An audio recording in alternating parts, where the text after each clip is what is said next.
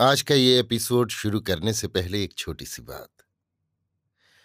क्या आप भी अपना पॉडकास्ट बनाने की सोच रहे हैं? तो एंकर ट्राई कीजिए। ये पॉडकास्ट बनाने का सबसे आसान तरीका है। नंबर एक, ये फ्री है। नंबर दो, इसमें कई सारे ऐसे टूल्स हैं जो आपको अपने फ़ोन और कंप्यूटर पर रिकॉर्ड और एडिट करने की फैसिलिटी देते हैं। नंबर तीन आप अपने पॉडकास्ट को डिस्ट्रीब्यूट भी कर सकते हैं, जिससे इसे स्पॉटिफाई और दूसरे प्लेटफॉर्म पर सुना जा सके। तो डाउनलोड कीजिए फ्री एंकर ऐप या विज़िट कीजिए एंकर डॉट एफ़ पर अपना पॉडकास्ट स्टार्ट करने के लिए। ये तो थी एक छोटी सी जानकारी, और अब शुरू करते हैं एपिसोड का सिलसिला। तो आज के एपिसोड में लीजिए, सुनिए। मुंशी प्रेमचंद के लिखे उपन्यास, वरदान का भाग सात, निठुरता और प्रेम, मेरी, यानी समीर गोस्वामी की आवाज़ में। सुवामा तनमन से विवाह की तैयारियाँ करने लगी। भोर से संध्या तक विवाह के धंधों में उलझी रहती। सुशीला चेरी की भांति उसकी आज्ञा का पालन किया करती। मुंशी संजीवन लाल प्रातःकाल से साँझ तक हाट की धूल छानते रहते और विरजन जिसके लिए ये सब तैयारियाँ हो रही थीं। अपने कमरे में बैठी हुई रात दिन रोया करती। किसी को इतना अवकाश भी न था कि क्षण भर के लिए उसका मन बहलाए। यहाँ तक कि प्रताप भी अब उसे निठुर जान पड़ता था। प्रताप का मन भी इन दिनों बहुत ही मलिन हो गया था। सवेरे का निकला हुआ साँझ को घर आता और अपनी मुंडेर पर चुपचाप जा बैठता। विरजन के घर जाने की तो उसने शपथ सी कर ली थी। वरन जब कभी वो आती हुई दिखाई देती तो चुपके से सरक जाता। यदि कहने सुनने से बैठता भी तो कुछ इस भांति मुख फेर लेता और ऐसी रुखाई का व्यवहार करता कि विरजन रोने लगती और सुवामा से कहती, चची, लल्लू मुझसे रुष्ट हैं। मैं बुलाती हूँ तो नहीं बोलते। तुम चलकर मना दो। ये कहकर वो मचल जाती और सुवामा का आंचल पकड़कर खींचती हुई प्रताप के घर लाती। परंतु प्रताप दोनों को देखते ही निकल भागता।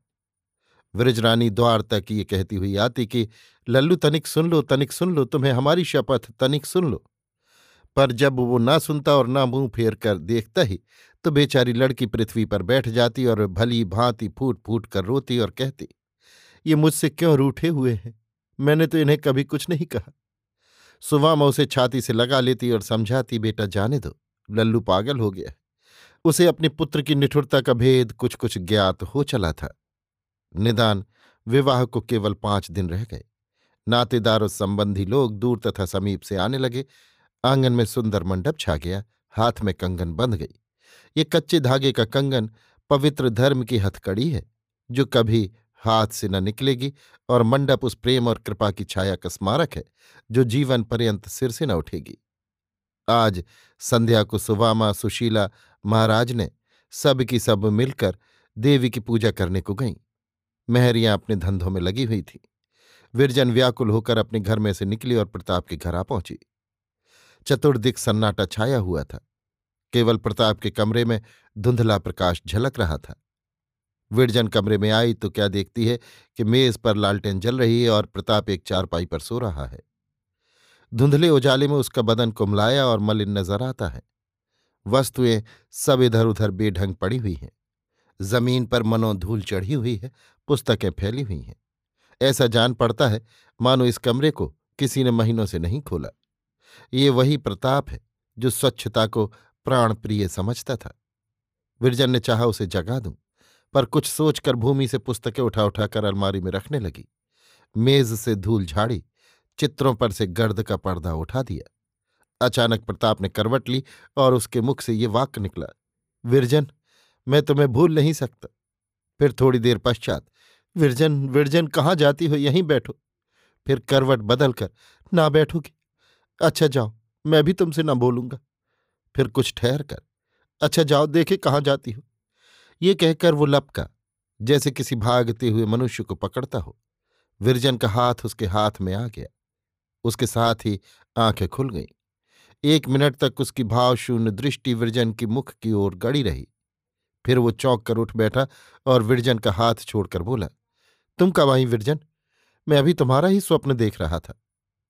विरजन ने बोलना चाहा, परंतु कंठ रुंध गया और आँखें भर आईं। प्रताप ने इधर उधर देखकर फिर कहा, क्या ये सब तुमने साफ़ किया? तुम्हें बड़ा कष्ट हुआ। विरजन ने इसका अभी कुछ उत्तर न दिया। प्रताप, विरजन, तुम मुझे भूल क्यों नहीं जाती? विरजन ने आर्द्र नेत्रों से देखकर कहा, क्या तुम मुझे भूल गए? प्रताप ने लज्जित होकर मस्तक नीचा कर लिया। थोड़ी देर तक दोनों भावों से भरे भूमि की ओर ताकते रहे। फिर विरजन ने पूछा, तुम मुझसे क्यों रुष्ट हो? मैंने कोई अपराध किया है?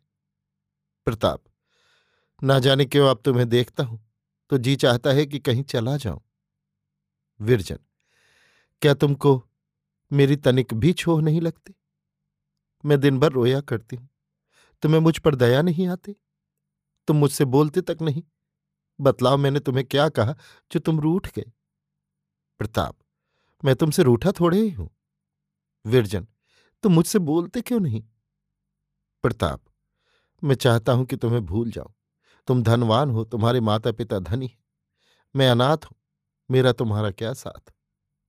विरजन, अब तक तो तुमने कभी ये बहाना न निकाला था। क्या अब मैं अधिक धनवान हो गई? ये कहकर विरजन रोने लगी। प्रताप भी द्रवित हुआ। बोला, विरजन हमारा तुम्हारा बहुत दिनों तक साथ रहा। अब वियोग के दिन आ गए। थोड़े दिनों में तुम यहाँ वालों को छोड़कर अपने ससुराल में चली जाओगी। उस समय मुझे अवश्य ही भूल जाओगी। इसलिए मैं भी चाहता हूँ कि तुम्हें भूल जाऊँ। परंतु कितना ही चाहता हूँ कि तुम्हारी बात स्मरण में ना आए। वे नहीं मानते। अभी सोते सोते तुम्हारा ही स्वप्न देख रहा था। अभी आप सुन रहे थे मुंशी प्रेमचंद के लिखे उपन्यास। वरदान का। भाग सात निठुरता और प्रेम। मेरी यानी समीर गोस्वामी की आवाज़ में।